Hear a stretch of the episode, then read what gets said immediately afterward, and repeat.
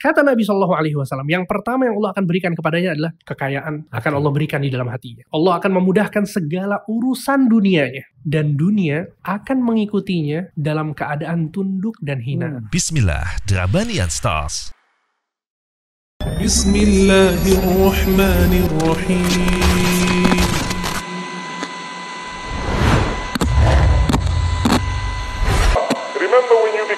Worshipper of Allah, He guarantees you you will have a good life first.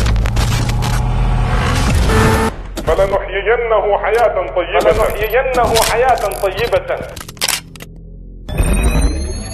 The first step, He will make you content in life. فلنحيينه حياة طيبة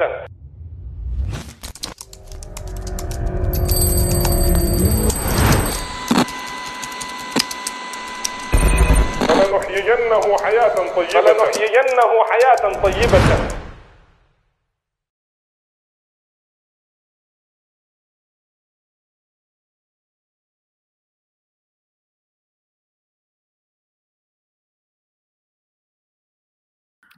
Assalamualaikum warahmatullahi wabarakatuh. Alhamdulillah wassalatu wassalamu rasulillah. Masya Allah. Back again. Derabanian Stock. Obrolan ringan penuh ilmu dan faedah menarik yang asyik tentunya. Insya Allah di Derabanian Stock. Masya Allah. Ini tentunya bisa Anda pantengin di YouTube channel, Spotify, atau Instagram. Dan ini kajian-kajian yang penuh bermakna ini, yang penuh kebaikan ini, di-share lah. Di-share. Hatta yang punyanya Ustadz Yazid, Ustadz Muhammad Nuzul Zikri, Derabanian Stock, di-share Siapa tahu pintu-pintu hidayah terbuka di sana di uh, WhatsApp grup keluarga ya kan. Share juga siapa tahu pintu-pintu hijrah terbuka di sana. Masya Allah. Talking about hijrah nih, brother and sisters. Mungkin teman-teman di sana ada yang gundah gulana ya, gundah guladik. Ini gimana nih pengen hijrah? Mungkin malu pengen hijrah, ragu pengen hijrah, ragu ragu dengan apa ya janji Allah dengan barang siapa yang meninggalkan sesuatu karena Allah, sesuatu yang haram, akan digantikan yang lebih baik. Ini jadi ragu dengan janji tersebut. Tentunya pembahasan hijrah ini akan dibahas tuntas insya Allah bersama guru kita, Ustaz Hamdi Al-Bakri. Hafizahullah Ta'ala. Assalamualaikum Ustaz. Waalaikumsalam warahmatullahi wabarakatuh. Sehat Ustaz ya? Alhamdulillah. Masya Alhamdulillah Allah. sehat. Gimana Masya- sehat antum? Alhamdulillah Ustaz. Masya Allah. Dan nih panteng ini, kita akan ngebahas hijrah nih. Ustaz, mungkin teman-teman kita, ini sebenarnya pembahasannya yang common ya. Maksudnya hijrah itu kan udah banyak kita temui lah ya pembahasan-pembahasan ini. Dodaban ini juga pernah ngebahas hijrah juga masalah Ustaz ya. Nah, tapi kan gelombang hijrah ini terus semakin ya Alhamdulillah atas izin Allah. Nah, yang salah, satu yang dilema ya, yang mungkin stigma di teman-teman kita itu yang janji Allah tersebut Ustaz. Dia udah hijrah Ustaz. Tapi mana nih dia janjinya nih mana yang akan digantikan yang lebih baik itu mana? Soalnya dia ngerasain kok saya setelah hijrah malah makin drop, makin drop, makin drop. Apalagi nanti keluarga bilang, tuh kan, lu sih kan udah bilang jangan gitu-gitu amat lah, biasa-biasa aja. Oke Ustaz, dengan kondisi yang semakin drop ini ngerasain jangan-jangan hijrah saya salah. Gimana Ustaz? Baik. Bismillah, alhamdulillah, wassalatu wassalamu ala rasulillah, wa ala alihi wa ashabihi wa mawalah, wa la hawla wa la quwata illa billah, amma ba'd. Itu salah satu permasalahan sebagian orang ketika hijrah ya. Jadi dia pikir setelah hijrah, duit semakin banyak, Hmm. kehidupan semakin nyaman, ya kan, teman-teman makin banyak, ya. Ternyata dari setelah hijrah malah kebalikannya. Hmm. Maka sebelum kita masuk ke poin itu, em, coba kita pahami dulu tentang arti dari hijrah itu sendiri. Hmm.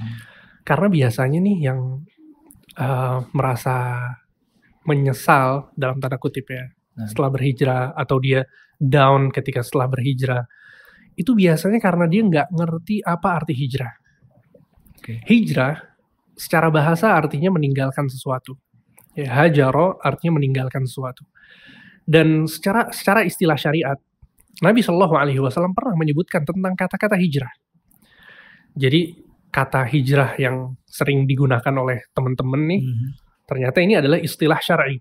Ya, sebuah istilah yang disebutkan oleh Nabi Shallallahu Alaihi Wasallam. Nabi Shallallahu Alaihi Wasallam bersabda, "Wal muhajiru man hajara ma nahallahu an."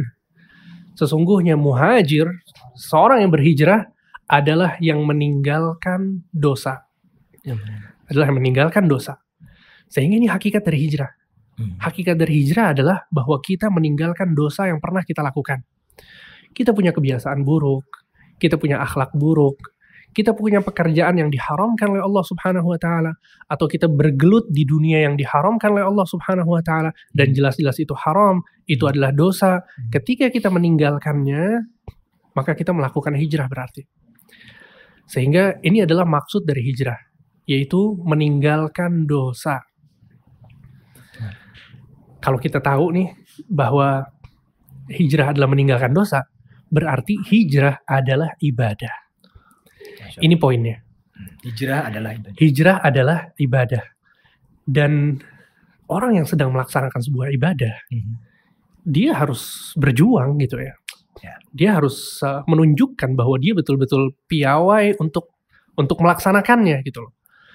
Jadi em, jangan dipikir kemudian setelah hijrah kita bakal banyak duit, Iya. Kemudian semua kita orang bakal- hijrah kayak kayak begitu. semua bakal hijrah. Betul. Orang-orang kafir pun semua bakal masuk Oh. Islam ya.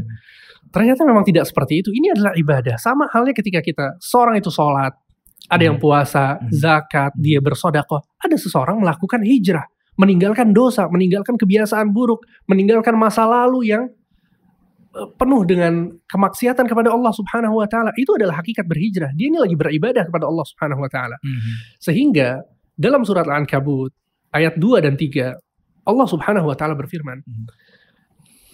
Ahasiban nasu ayyutraku ayyaqulu amanna wa hum la yuftanun? Walaqad fatanna alladhina min qablihim falaya'lamanna Allahu alladhina sadaqu wa la ya'lamanna al-kadhibin. Kata Allah Subhanahu wa taala orang-orang yang mengatakan aku beriman apakah mereka menyangka bahwa mereka akan ditinggalkan begitu saja kemudian tidak diuji sama sekali Kemudian kata Allah, walaqad fatanna alladziina min qablihim. Sungguh kami telah menguji orang-orang yang datang sebelum mereka. Mhm. Lihat, jadi ketika orang mengatakan dia beriman, Mhm. bukan berarti terus ditinggalin sama Allah. Iya. Bukan berarti nggak diuji. Kehidupannya enak-enak aja, nyaman-nyaman aja. Oh enggak, ada ujian di situ. Justru prosesnya di situ ya, Ustaz. Itu itu hakikat dari kehidupan. Masya Allah. Kemudian Allah Subhanahu wa taala mengatakan di lanjutan ayatnya, "Fala ya'lamannallahu alladziina shadaqu wa la ya'lamannal kadzibin." Agar Allah mengetahui siapa di antara kalian yang jujur dan siapa di antara kalian yang dusta.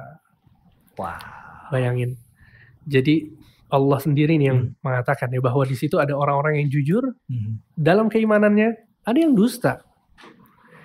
Dia hijrah bukan buat Allah.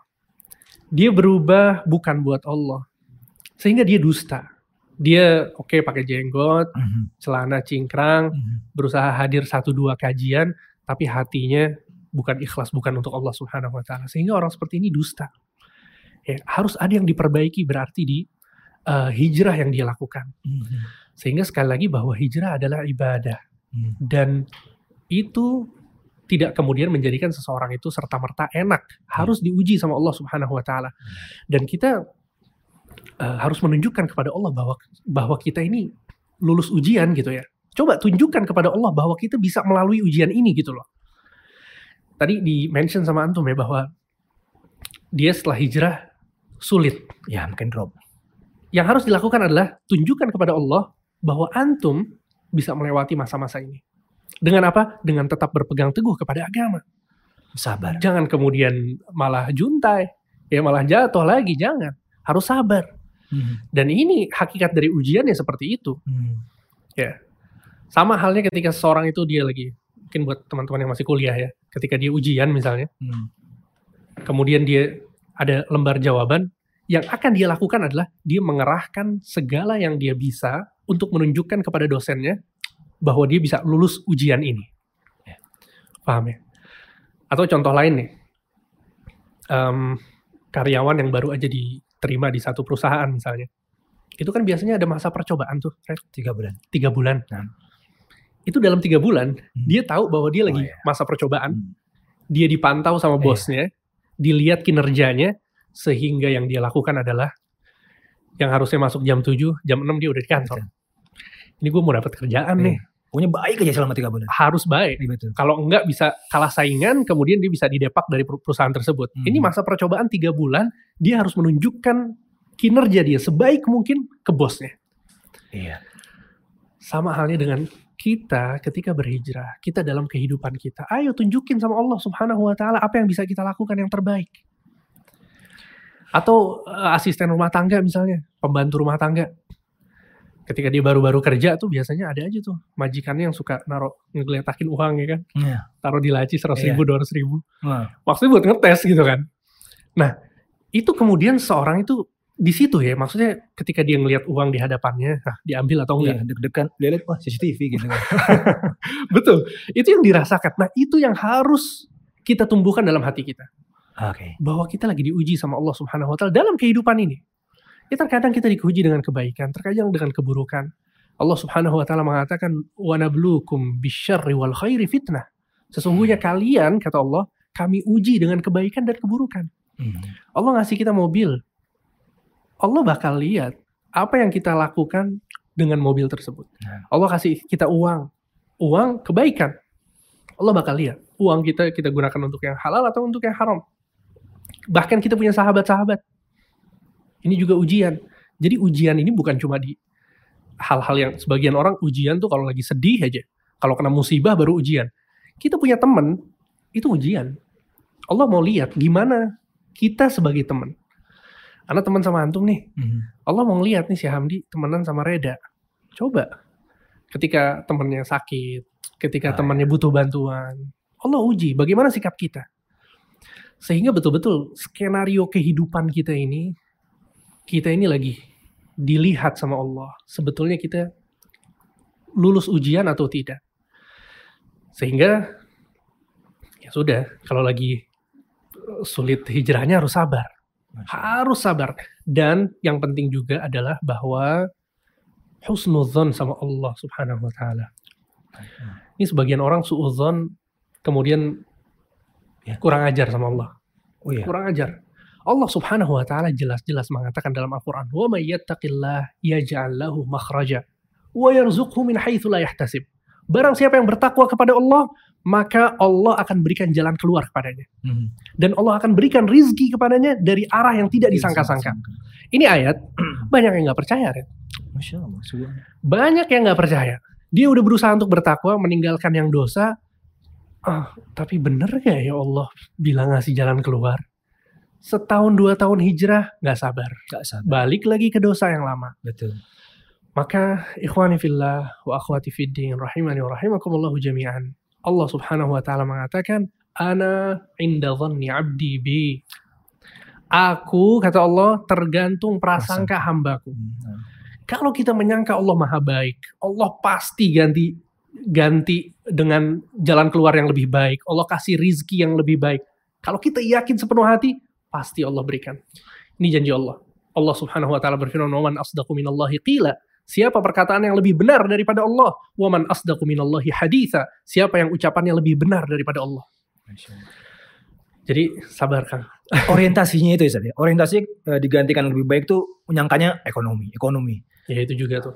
Iya. Itu Kalau juga. misalkan kita eh, bukankah kita lebih baiknya iman kita insya Allah lebih baik karena menerima ayat-ayat tersebut. Jadi kita mau keluar dan hijrah. Itu aja dulu kita udah bisa menerima kan setidaknya kita bisa lebih baik dari bisa menerima hadis tersebut daripada ekonomi lagi, ekonomi lagi. dan juga memang rizki itu nggak selalu ekonomi. Nah. ya kita em, kita punya kesehatan Hmm. itu betapa itu adalah rizki yang besar dari. Allah Subhanahu Wa Taala. Bisa beribadah. Kita sekarang lihat apalagi apa namanya waktu-waktu sekarang nih. Terkadang ada saudara kita atau teman kita masuk rumah sakit dua hari tiga hari Ya. tagihannya 12 juta, 15 Wow. juta, ada yang 30 juta. Ketika kita nggak sakit, apa itu bukan rizki yang besar? Gitu loh. Billnya nggak dihitung. Iya nggak keluar bilnya kan sih. Nah itu luput dari kita. Kita punya keluarga yang sehat, Mhm. kita punya teman-teman yang baik, lingkungan yang baik. Itu ya sebaik-baiknya rizki adalah hal-hal tersebut gitu kan. Makanya ini apa ya orientasi kita, apa ya Ekonomi. mindset kita selalu uang lagi, uang Betul. lagi, nominal lagi, nominal lagi itu yang harus dirubah sebetulnya. Dan kalau kita ngomongin tentang apa ya taraf kehidupan secara dunia gitu ya Mhm. setelah berhijrah, Mhm. coba deh kita lihat manusia terbaik yang ada di muka bumi ini. Rasulullah dan para sahabatnya. Nah. Abu Bakar, Umar, Utsman, Ali, sahabat-sahabat yang lain. itu mereka berhijrah dari Makkah ke Madinah. Ya, antum jangan kira hijrahnya mereka kayak kita ya, cuman ganti baju koko, Panjangin jenggot. panjangin jenggot, Pakai obat lagi abis itu. udah saya Iya, iya. berhijrah. Pakai jilbab, hijab syar'i, selesai berhijrah. Para muhajirin, orang-orang muhajirin, mereka meninggalkan keluarga mereka. Meninggalkan aset-aset mereka yang mereka miliki di Madi- Makkah, pindah ke Madinah. Mhm. Bisa dibayangkan ya, pindah ke Madinah, negeri yang lain, Hmm. tempat lain, tetangganya semuanya berbeda, kondisinya berbeda, masyarakatnya berbeda, Hmm. kebiasaannya berbeda. Datang dari nol lagi. Ya, zaman dulu waktu hijrah nggak kayak zaman sekarang ya. Rumah bisa di antum masukin OLX terus dijual gitu kan. Oh, ya. Kan nggak ada di zaman Abu Bakar, Umar, Utsman waktu Benar, itu ya benar. rumahnya udah ditinggal, keluarganya juga ditinggal di sana. Ya. Jadi kayak keadaannya lebih sulit gitu loh. Oleh karena itu Allah Subhanahu wa taala menyebutkan dalam Al-Qur'an, kata Allah Azza wa Jal, "Lil fuqara'il ladzina uhsiru fi sabilillah la yastati'una darban fil ard. Yahsabuhumul jahilu aghniya aminat ta'affuf, ta'rifuhum bisimahum la yas'aluna an-nasa ilhafa." Kata Allah Subhanahu wa taala, nafkah kalian coba berikan kepada orang-orang fakir yang terputus usaha mereka dalam mencari dunia. Hmm. Apa sebabnya? Fisabilillah. Karena mereka hijrah di jalan Allah. Hmm. Lihat. Kata Allah mereka fukara, uhsiru. Fisabilillah. Mereka nggak bisa bekerja, nggak bisa punya pendapatan. Sebabnya apa? Mereka berhijrah di jalan Allah. Ternyata kondisi itu bukan cuma di zaman kita doang. Iya, iya, iya. La yastati'una darban fil ard. Ya, mereka uh, mereka nggak bisa bersafar sebagaimana mereka ketika di Makkah. Ya, orang-orang Makkah berdagang ke Syam, berdagang ke Yaman. Ketika Hmm. mereka di Madinah nggak sama Ya. lagi. Mereka berbeda, keadaan mereka sulit. Kemudian kata Allah di akhir ayat apa? La yas'aluna nasa yahsabuhumul jahilu agniya. Orang-orang yang nggak kenal mereka menganggap mereka orang yang cukup. Oh, dikarenakan? Dikarenakan la yas'aluna nasa ilhafa. Karena mereka nggak pernah minta-minta. Masya Allah. Udah fukor tapi nggak minta-minta. Nggak minta-minta. Allah. ini ini yang harus dicontoh itu. Maksudnya para sahabat tuh kalau zaman sekarang orang kelihatan kaya karena postingan di Instagramnya Oh iya benar-benar. show off-nya kelebihan gitu ya. Ah, OTD, OOTD kadang-kadang. Iya kan? Tapi mereka dikira cukup sama orang-orang yang nggak kenal karena nggak pernah minta. Seakan-akan cukup aja seperti itu. Masya Allah. Nah ini lihat bagaimana perjuangan para sahabat. Ya, makanya Abdurrahman bin Auf cerita yang sering kita dengar ya ketika beliau sampai di Madinah, Mhm. beliau langsung tanya di mana pasar. Ya kan? Iya. Dia langsung berusaha gitu loh. Maksudnya adalah Ah, benar, Maksudnya adalah bahwa para sahabat juga sama. Ya, jadi kalau misalnya ada teman-teman nih yang hijrah kemudian kok mentok, Mentok.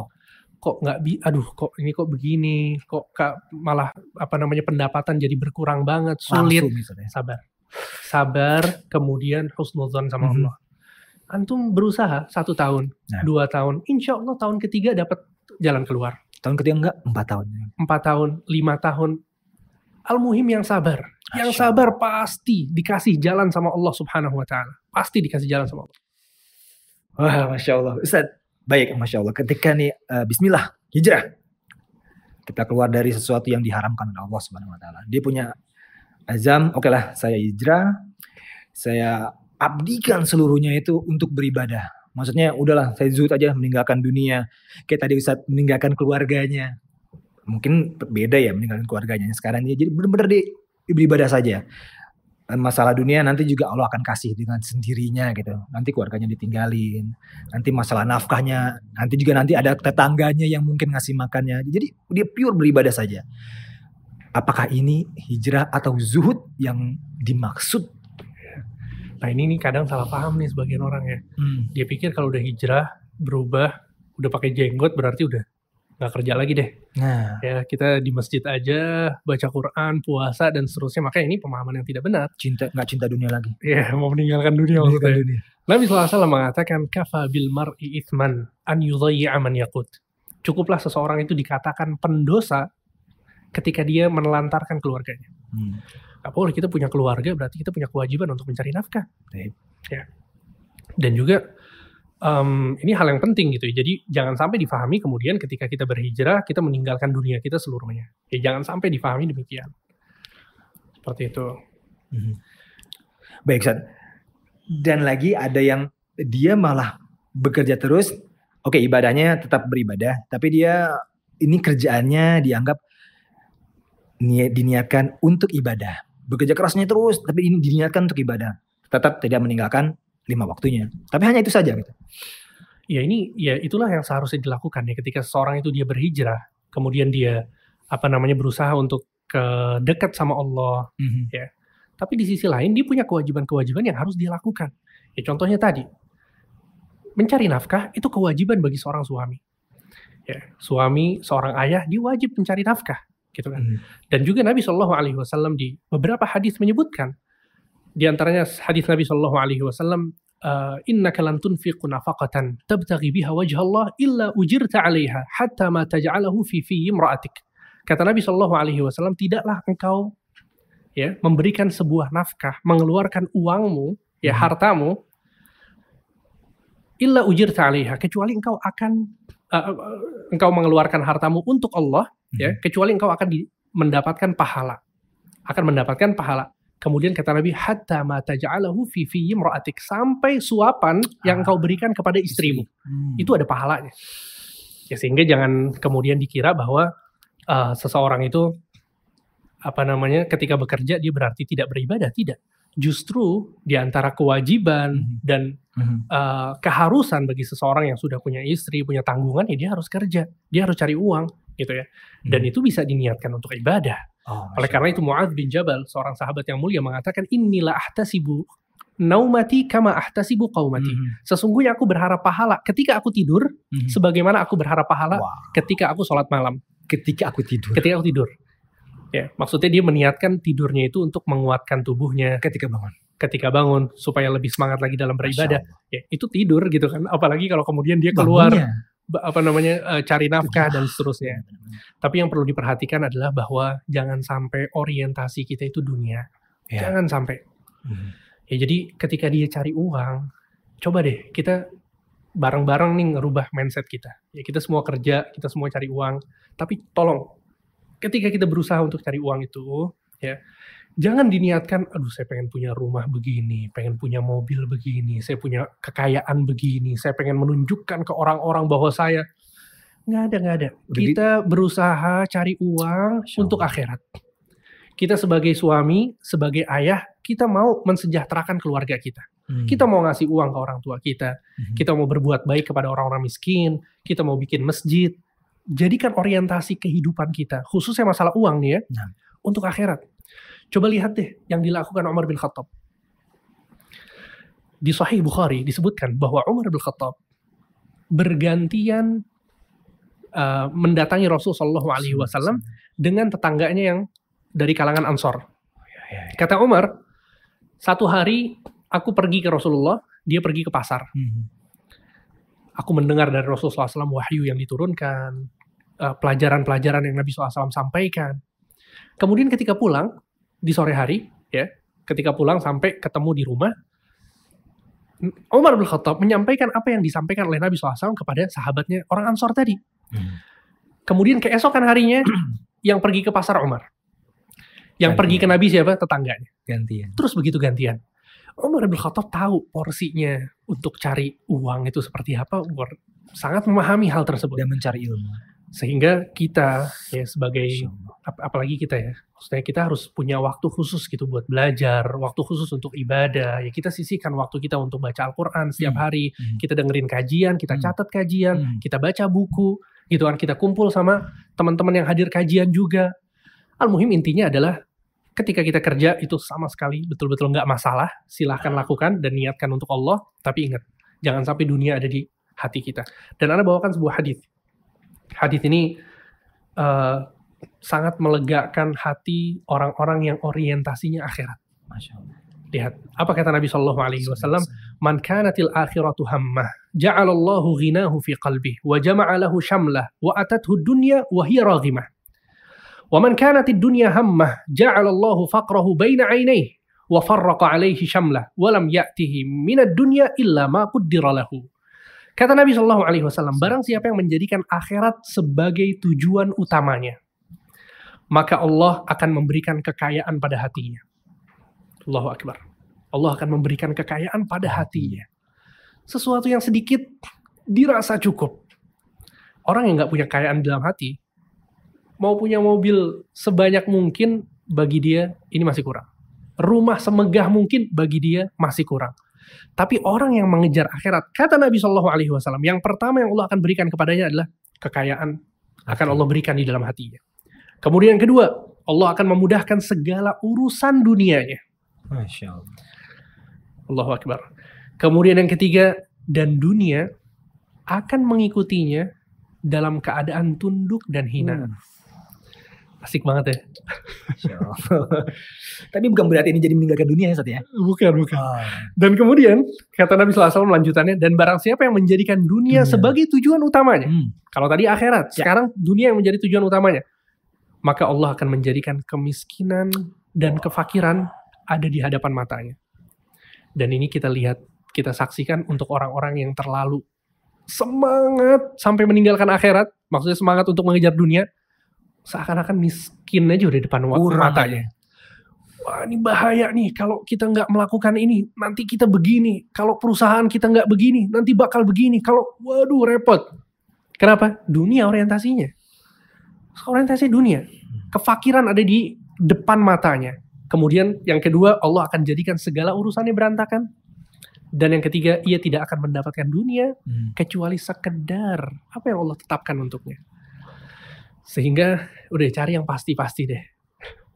Dan akhirat yang pasti tentunya. Dan Ustadz, ini orang ya oke kerja, kerja, Ustadz kerja, tapi akhirnya jadi lalai. Stigmanya kan gini Ustadz, stigmanya dia ketika oke saya hijrah, dia berbisnis nih. Supaya apa? Supaya dia nanti, saya bisa nanti ikut kajian, saya bisa nanti sholatnya lima waktu tepat waktu. Karena ngerasa waktu kerja tuh gak bisa nih, di kantor gak bisa lima waktu dengan tepat berjamaah di masjid.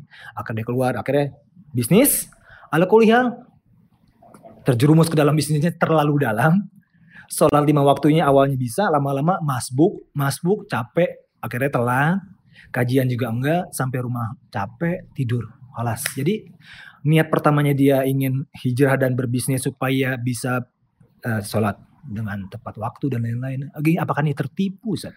Betul, itu dia. Ya, jadi ya subhanallah ya. em, itulah mindset yang harus kita rubah. Ya bahwa kita bukan berhijrah ini bukan untuk dari karyawan jadi pebisnis ya. Ah, Jadi konteksnya bukan itu gitu loh. Hmm. Ya udah kita berhijrah ini untuk Allah ya. Antum mau jadi karyawan, mau jadi pebisnis nggak masalah. Ah. Ya asalkan halal ya. Mhm. Sehingga maksudnya adalah ya kembali ke yang tadi dijelaskan bahwa jangan sampai kemudian mindset kita itu orientasinya hanya dunia.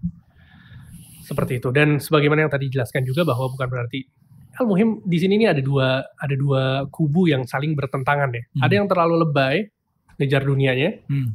Taib. Ada yang terlalu lebay ngejar akhiratnya dalam tanda kutip. Oh ya. Maksudnya sampai mm, apa Iya. tadi mel- melantarkan keluarganya Keluarga. dan seterusnya nggak kita Hmm. pertengahan. Hmm. Ya kita eh, mengejar akhirat itu jadi tujuan utama kita dan dunia juga kita cari.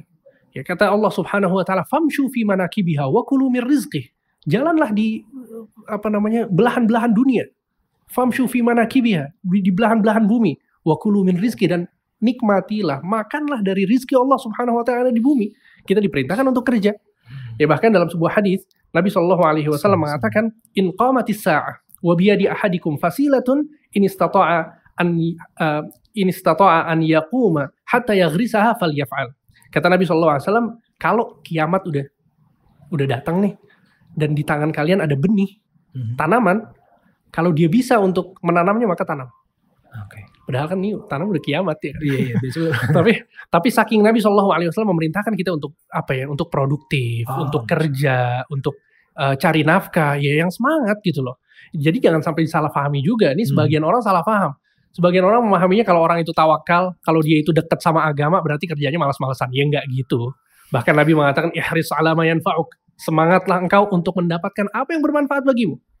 Wala ta'jaz. Jangan kamu lemah. Lihat Nabi SAW memerintahkan kita untuk bekerja gitu Masya Allah. Ikhtiar, tawakal, istiqomah. Betul. Masya Allah. Nah istiqomahnya ini Ustaz. Kadang-kadang kan ya dari tadi kita Ini yang berat, sabar. Sabar ya kan. Tiga tahun sabar, empat tahun sabar. Lima tahun sabar. istiqomahnya ini Ustaz. Apalagi kan ya pandemi seperti ini. Perekonomian kita ketahui semuanya, hampir semuanya seluruh dunia ngedrop. Ditambah mungkin orang terdekatnya, ya keluarganya, kurang support. Seperti tadi ada yang mengatakan, ini anda mendengar dengan sendirinya gitu. Akhirnya sampai divorce. Dari iya sampai akhirnya dia di- disalahkan hijrahnya, divorce, lalu perekonomian semakin terburuk, memburuk, akhirnya kembali eh, awalnya sih eh, ngumpul sama teman-temannya, ya kan ngumpul sama teman-temannya. Udah lalu kenapa sih gini-gini? Udah lah, udah balik lagi ke sini. Ini, nih ada nih gajinya lumayan nih segini. Oke, Iya, iya, iya. coba. Awalnya nih hati-hati nih, tapi gue nggak mau yang eh, riba-riba ya gini-gini. Udah, pak, set set set set. set. Ala kuliah, lama-lama mulai lagi kembali ke ya asalnya dia kerja dulu, ngeband kembali ngeband, istiqomah, Set. futur yang akhirnya ya berawal mungkin dari perekonomian. Futur ini, istiqomah gimana sih? Set? Nggak ada yang lebih powerful Mhm, yang bisa menjadikan kita istiqomah mhm. daripada ikhlas. Allah. Orang yang ikhlas, orang yang jujur Hmm, dalam hijrah itu pasti dimudahkan Allah, pasti. Dan dia bakal dikuatkan kakinya sama Allah Subhanahu wa taala. Itu pasti. Ada seorang sahabat, Ya. beliau eh, masuk Islam, ya. Mhm. Kemudian ketika masuk Islam Nabi Shallallahu Alaihi Wasallam sebagaimana yang kita ketahui setelah setelah berperang dan menang dan mendapatkan harta rampasan perang maka Nabi SAW membagikan harta tersebut untuk uh, kaum muslimin Mhm, ya untuk orang-orang yang ikut berperang dan lain sebagainya maka orang ini yang baru masuk Islam nih dia dapat harta rampasan perang tersebut dapat bagian akhirnya dia ambil hartanya kemudian datang kepada Nabi SAW wahai Rasulullah ini apa kata Nabi SAW ini harta rampasan perang Mhm. bagian untuk kamu mhm. kata orang ini, aku masuk Islam bukan buat ini. Kata orang ini. Maka Nabi SAW mengatakan, kemudian kamu masuk Islam untuk apa? Apa kata orang ini? Ini jawabannya bikin merinding. Kata orang ini, aku masuk Islam agar aku bertempur, kemudian ada anak panah yang masuk di sini, wahai Rasul. Dia menunjuk di lehernya. Nabi SAW mengatakan, Intas dukillah yasduka. Kalau kamu jujur sama Allah, Allah akan jujur kepadamu. Akhirnya berselang waktu, Ada peperangan. ada peperangan, Mhm. dia ikut berperang. Setelah peperangan, Nabi SAW bertanya kepada sahabat-sahabat yang mencari orang tersebut.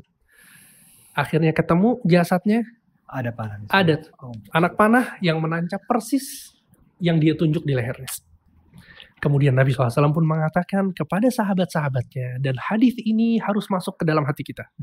Apa kata Nabi ketika melihat fenomena ini? Mhm. Sadaqallah fasadaqahullah. Dia jujur sama Allah sehingga Allah berikan apa yang dia mau. Ini yang kita butuhkan ketika hijrah. Ini yang kita butuhkan jujur sama Allah. Ayo bangkitkan di hidupkan di dalam hati kita sebenarnya kita mau apa sih hijrah ini? Kita pengen lebih dekat sama Allah. Kita pengen kehidupan yang nyaman dengan sunnah. Kita mau kehidupan yang nyaman dengan Al-Quran. Kita mau kehidupan yang nyaman dengan ketaatan kepada Allah. Kita pengen bangun malam, bisa berdoa, bersimpuh di hadapan Allah Subhanahu Wa Taala setiap malam. Kita pengen sholat kita rajin, puasa kita berja hal-hal yang semacam ini. Kita pengen masuk surga. Allah. Keinginan-keinginan kita itu, ayo tumbuhkan kejujuran dalam hati kita bahwa kita memang itu yang kita inginkan. Maka Allah akan memberikan apa yang kita inginkan. Saya, Allah. itu seperti itu. Jadi jadi yang paling penting itu ikhlas. Ya ada banyak ya kiat-kiat yang disebutkan oleh para ulama Mhm. agar seorang itu istiqomah. Di antaranya adalah seseorang bangun malam. Mhm. Ya. Allah Subhanahu wa taala berfirman, "Inna nasyi'atal laili hiya asyaddu wat'aw wa aqwamu qila." Sesungguhnya bangun malam Mhm. itu akan mengokohkan kaki dan menjadikan lisan itu benar.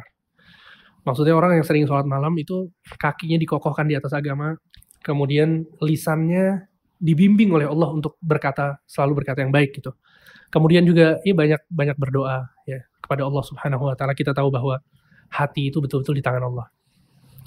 Nabi SAW mengatakan eh, innal qulub inna qulubal ibad baina usba'aini min asabi'ir rahman.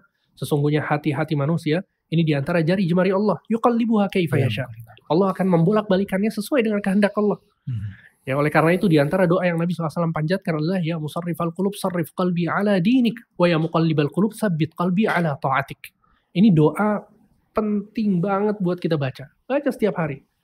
Ya agar Allah Subhanahu wa taala mengokohkan hati kita selalu di atas agama, di atas ketaatan. Ya minta sama Allah hidayah.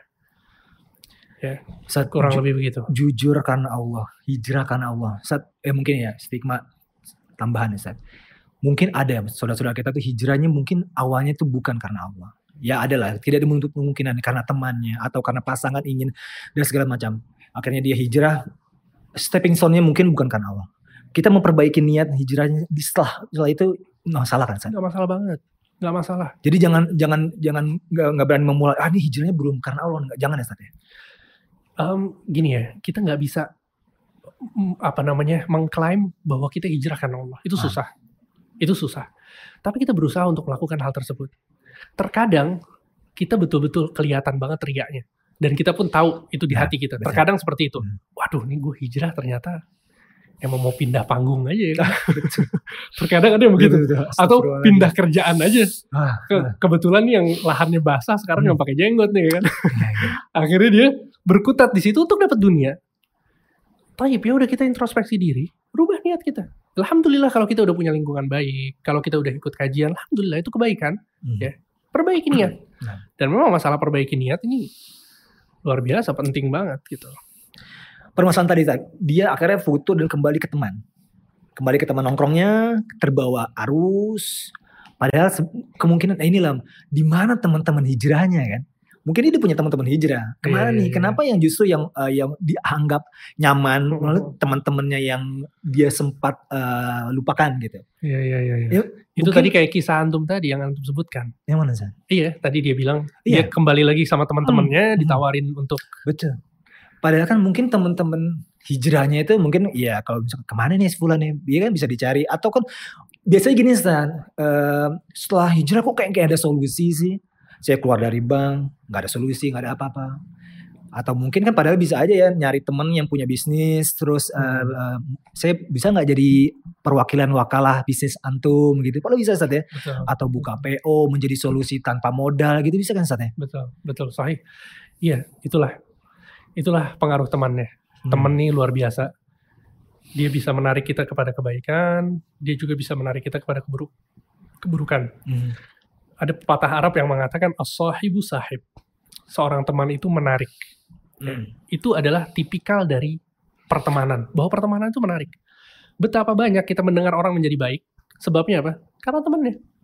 Dan betapa banyak juga kita mendengar si fulan naudzubillah eh, konsumsi narkoba sebabnya apa lingkungannya dikasih sama temennya Hmm. seorang bisa kecanduan rokok awalnya gimana dikasih sama temennya Betul. dia bisa minum minuman keras diajak sama teman-temannya Nggak enak kalau nggak di perkara temen nih luar biasa sangat-sangat berpengaruh pada agama seseorang. Oleh karena itu Nabi SAW sampai mengatakan ar-rajulu ala dini khalili. Seseorang itu di atas agama temannya.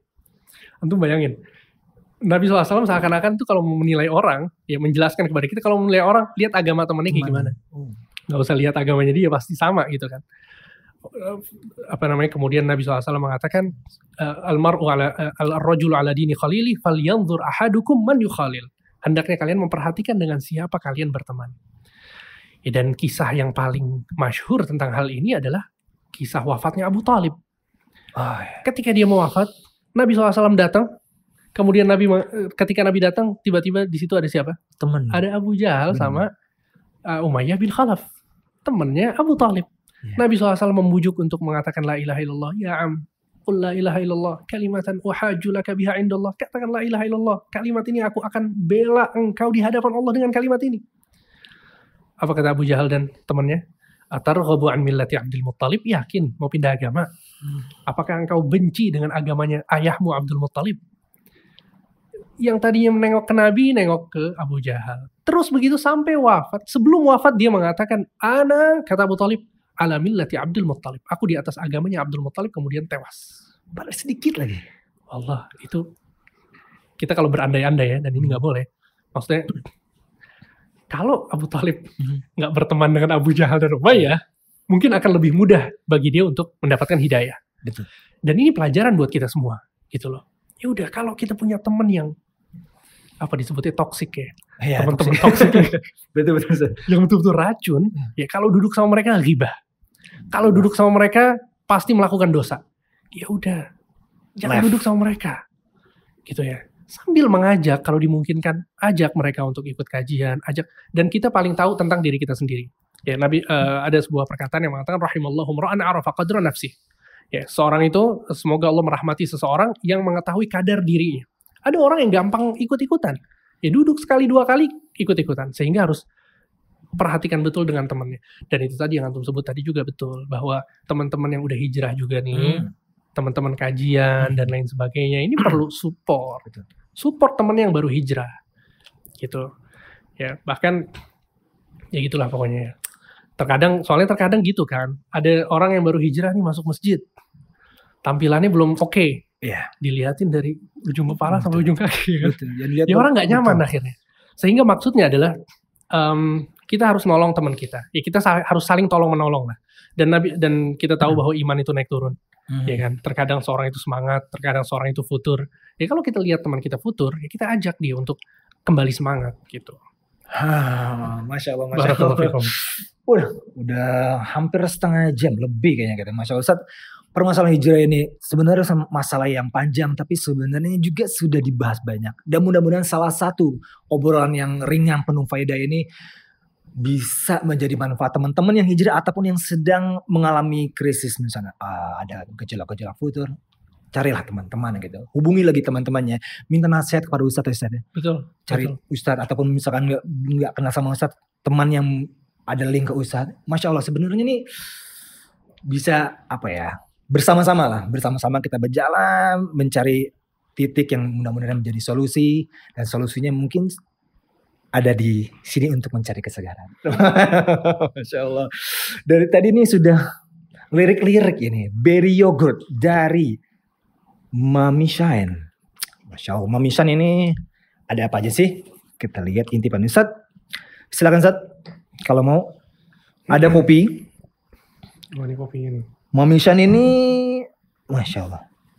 Jadi Kadarullah ini katanya pending beberapa kali ingin syuting TR. Terus karena memang Kadarullah juga kita kan uh, mengikuti uh, anjuran pemerintah ya Ustaz. Adanya PPKM dan ya Kadarullah Allah Alhamdulillah ala kulli hal, Ya kita samina wa ta'una kepada pemerintah ya kan. Masya. Nah di depan kita ini saat ada Mami Shine menyediakan beragam minuman. Ada berry yogurt, ada mango jelly. Rasanya Masya Allah manis, asam, segar-segar gitu. Dan beneran enak ini Ustaz. Bikin melek tambah segar. Bikin semangat Masya Allah. Bikin semangat banget nih brothers and sisters. Selain minuman Mami Shine menyediakan juga ada kue. Oh ada cek Instagramnya. Jadi nggak cuman minumannya aja ada di Instagram at Mami Shine, Mom, Mommy Shine. Oke, Mami Shine dan di situ nanti kita bisa ada kuenya, ada salad, ada dessert. Wah, ada dessert juga. Tapi Masya Allah katanya ini suka kehabisan Jadi main cepet-cepetan. Buka PO kayaknya ya Buka PO nanti kalau dia udah buka PO Langsung aja deh. Langsung aja order di Memishan Mau saladnya Atau nanti buka kuenya. Nah Memishan ini ternyata ada di Bandung. Jadi buat orang Bandung Buat orang Sukabumi Sukabumi. Nah Kadarionya Kadaria Kadaria Pokoknya masuk ke Instagram Memishan Udah gancang deh bu. Cepetan Pesan di Memishan Jangan sampai kehabisan. Thank you Memishan Barakallahu fiik. Bikin melek tambah semangat. Biasanya kayak gini-gini kayak Mami Shine mungkin butuh dipromosikan. Antum punya kre- apa kreativitas ya bisa menawarkan bikin iklannya ataupun ingin menjadi Bisa wakalanya dititip di sini juga ya. bisa titip benar antum yang mungkin punya mentok nih mau promosi kema- ke mana bisa titip di Rabanian DM Rabanian siapa tahu nanti kan dipromosikan atas izin Allah ada yang beli satu dua tiga nah masya Allah Sat masa aneh minum aja Sat ya udah. antum. Sat. Masya Allah. Nih teman-teman yang punya usaha, apa aja mau usaha eh, jasa, produk, apa aja bisa DM ke Dedabanian Instagram. Silakan nanti dikasih form, antum bisa mengisi. Atas izin Allah kita sama-sama nih. Dan juga mungkin mengikuti Ter Iza ya. Ada Ter Iza, antum bisa mendapatkan ilmu tentang muamalah. Insya Allah Ta'ala banyak solusi-solusi orang-orang yang mudah-mudahan jujur karena Allah untuk hijrah. Masya Allah, set nampaknya kita sudah ya podcast kali ini. Barakallahu fiik. Terima kasih banyak atas ilmu dan waktunya Zat. Sama-sama. Mudah-mudahan ini pertemuan yang diberkahi Allah Subhanahu wa taala Amin ya dan mudah-mudahan Anda bisa memperbaiki niat. Masya Allah. kita semua sama Anda juga sama dan teman-teman semua semoga dimudahkan urusannya Masya Allah. Masya Allah. Brothers and sisters. Demikian ini. Obrolan yang sangat berfaedah sekali. Insya Allah kita akan bertemu kembali dan jangan lupa di follow Instagramnya The Rabanians, YouTube channelnya, ada Spotify dan bila antum ingin pahala yang jariah yang terus mengalir selama bahkan mungkin sampai kita wafat amal tersebut insya Allah menjadi jariah antum bisa donasi di Drabanians. Ada tinggal lihat di Instagramnya ada ke mana yang harus disalurkan. Insya Allah taala. Demikian kita akan berjumpa kembali di Drabanians Talk. Wassalamualaikum warahmatullahi wabarakatuh. Waalaikumsalam warahmatullahi wabarakatuh.